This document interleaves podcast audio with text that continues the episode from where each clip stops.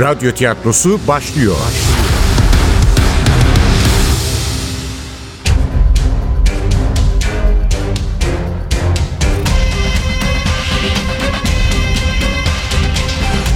Sultanı Öldürmek 7. Bölüm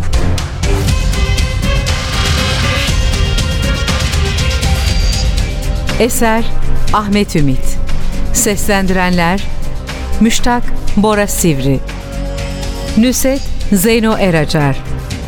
İkinci Murat Itri Koşar. İkinci Mehmet Mustafa Oral. Hacı Bayram Veli Aziz Güngör. Tahir Hakkı Dündar Müftüoğlu. Haçlı Tarkan Koç. Efektör Cengiz Saral. Ses Teknisini Hamza Karataş. Yönetmen Yusuf Canlı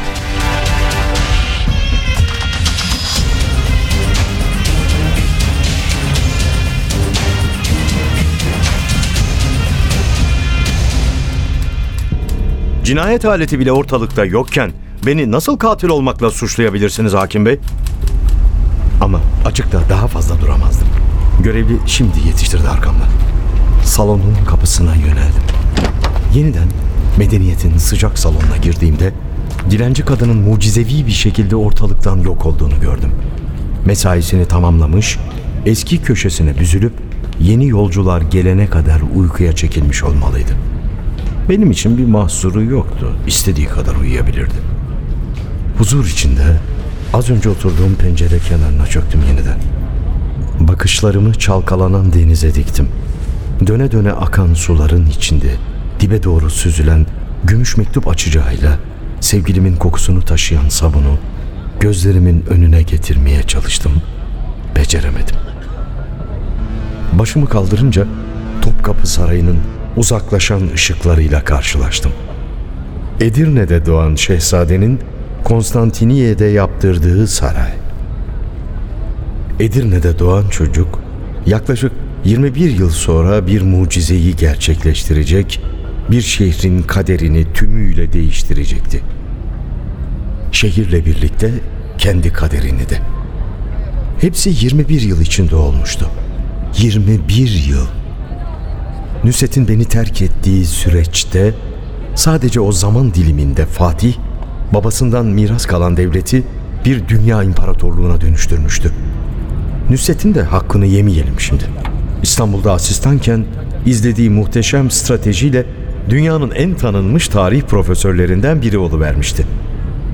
Her ikisinin de kaderi bir şehirden ötekine değişmişti.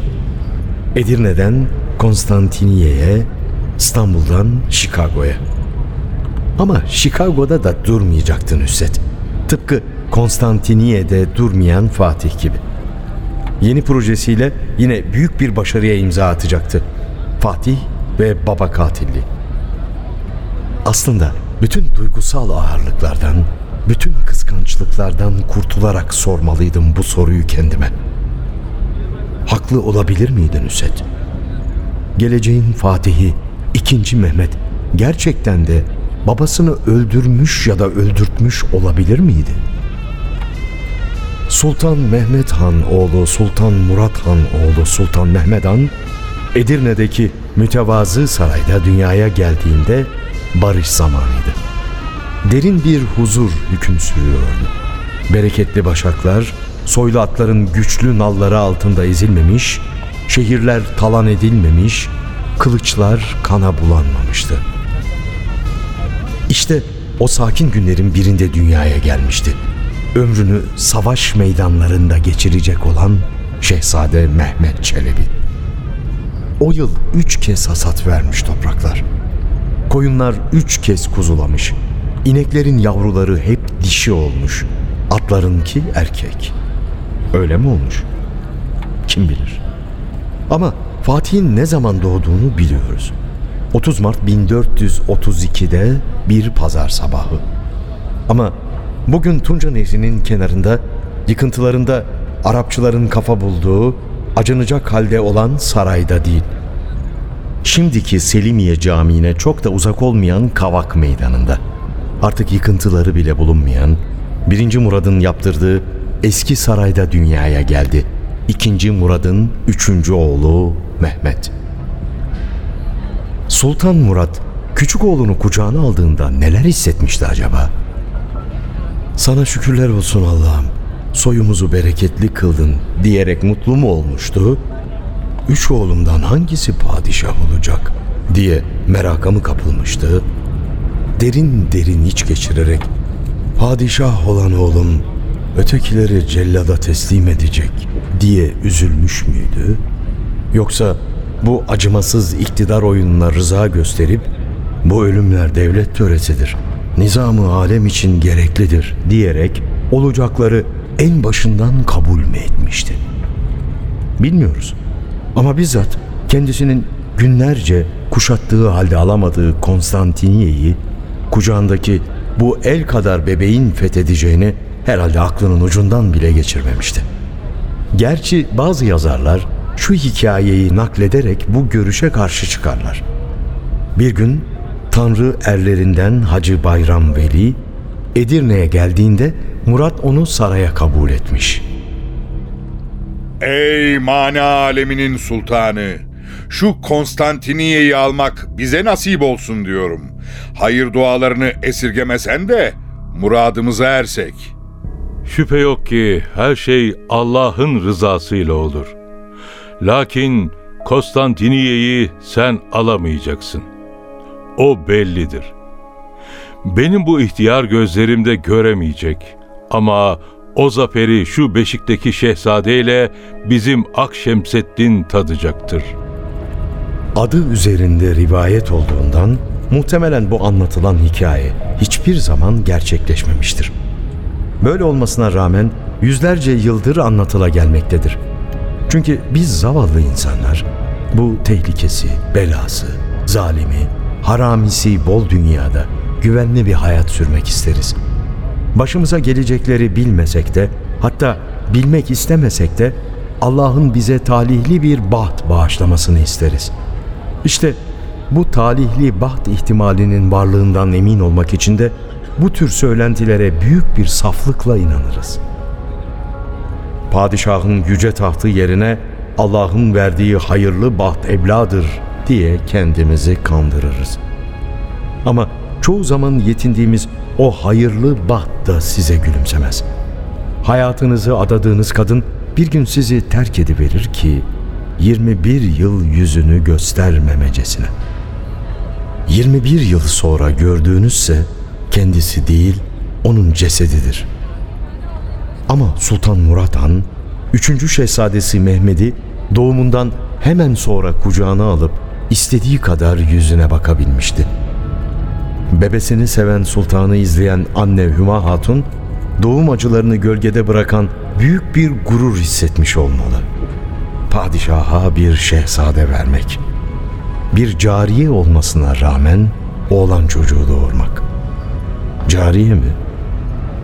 Al sana akıl yoran bir mesele daha. Kimilerine göre Fatih'in anacığı İsfendiyar Bey'in kızı Alime Hüma Hatun'dur ve de öz ve öz Türk kanı taşımaktadır. Kimilerine göre ise bir kölenin kızıdır. Bir vakfiyede Hatun binti Abdullah diye bahsedilmektedir. Meali Abdullah'ın kızıdır.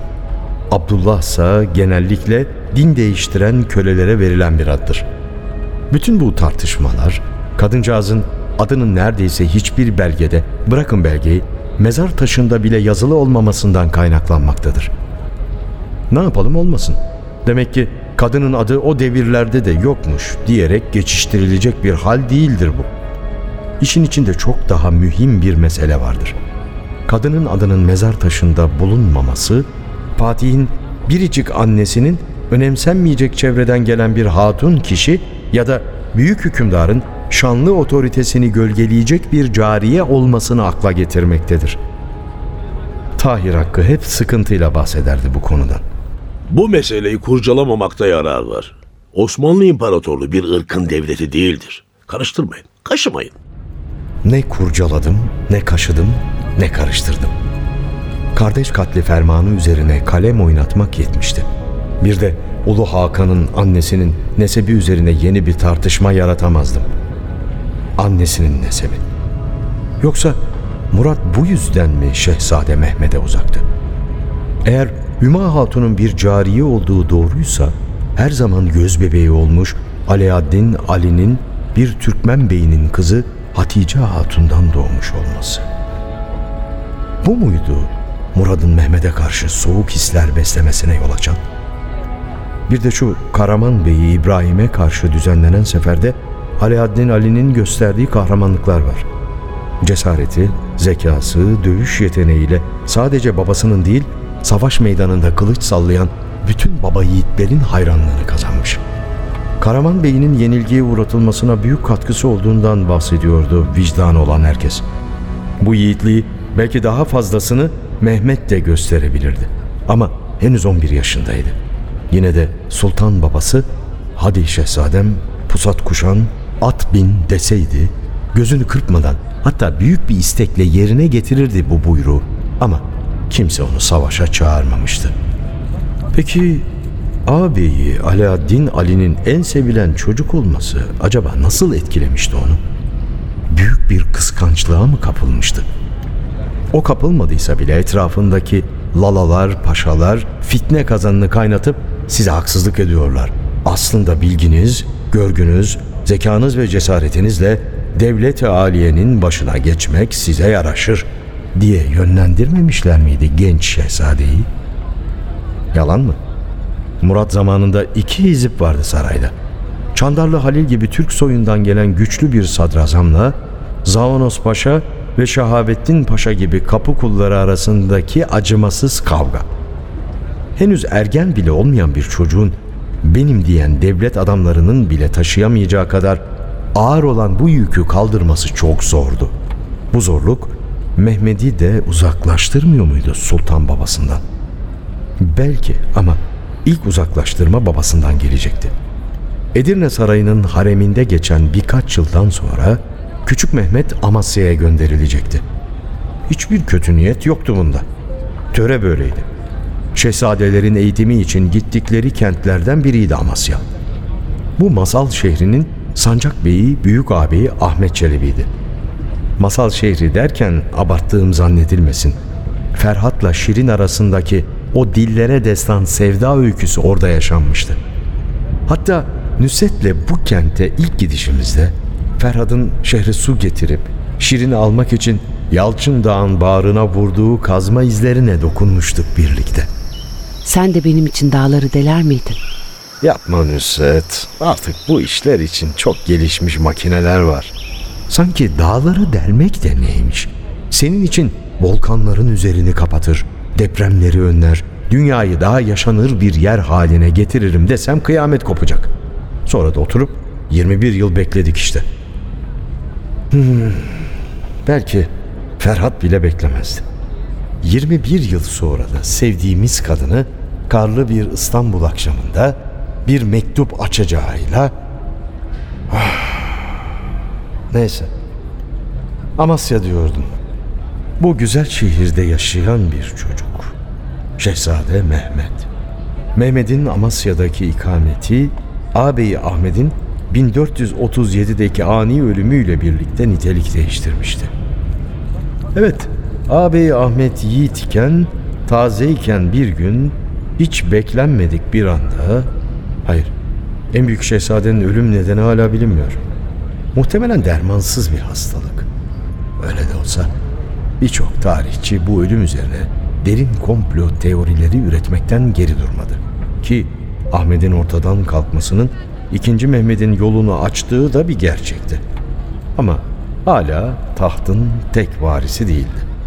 Önünde heybetli bir dağ gibi dikilen ağabeyi Alaaddin Ali aynı günlerde Manisa Sancak Beyliğini yürütmekteydi.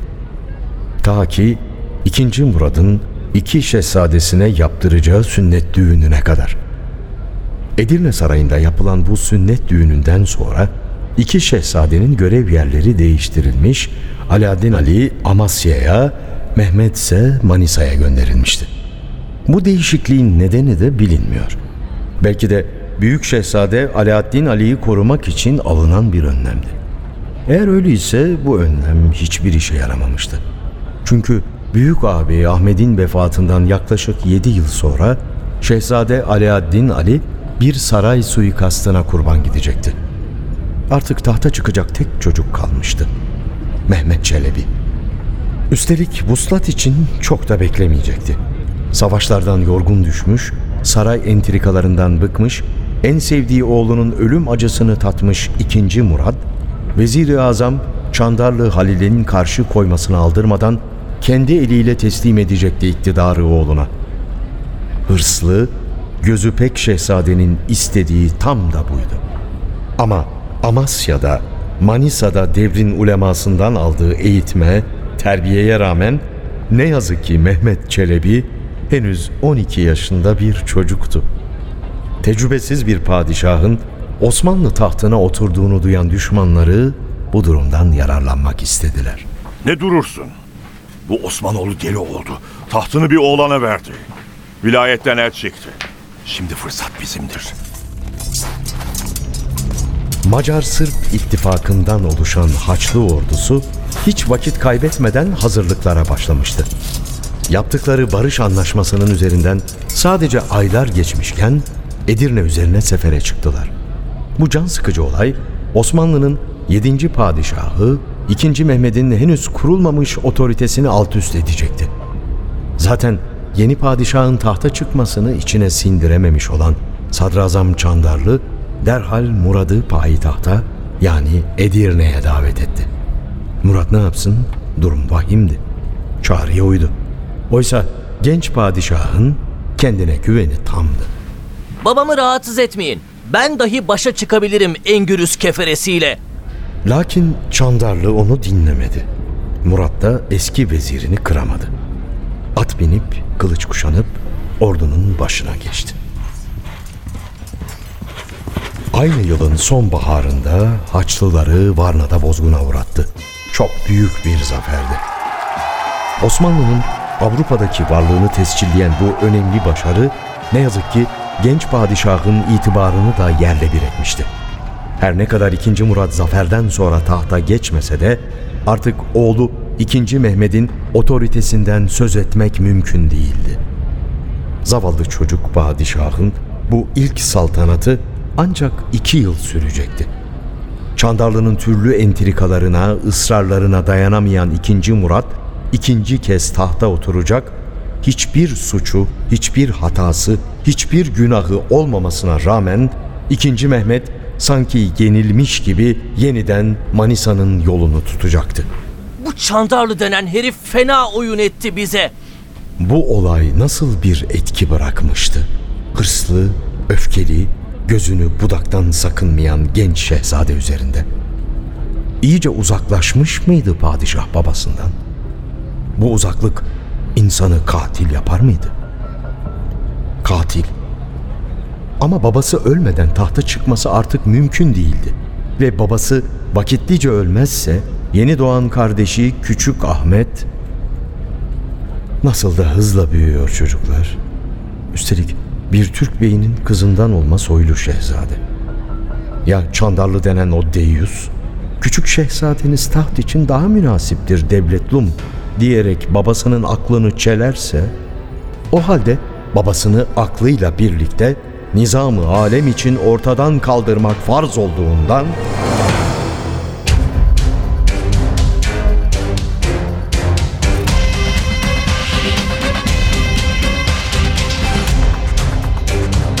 Sultanı öldürmek.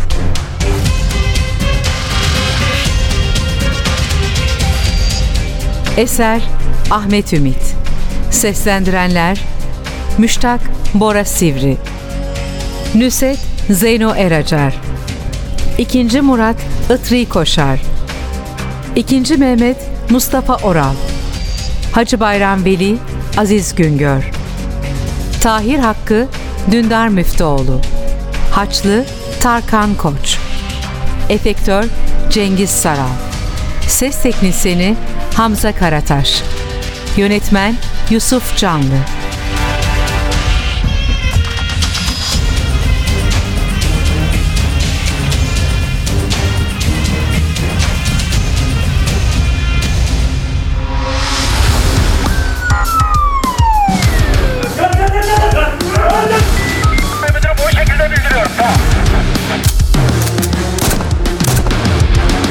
Radyo tiyatrosu sona erdi. Radyo tiyatrosu her cumartesi 11.30'da NTV Radyo'da. Kaçıranlar ve tekrar dinlemek isteyenler içinse ntvradio.com.tr'deki podcast sayfamızda.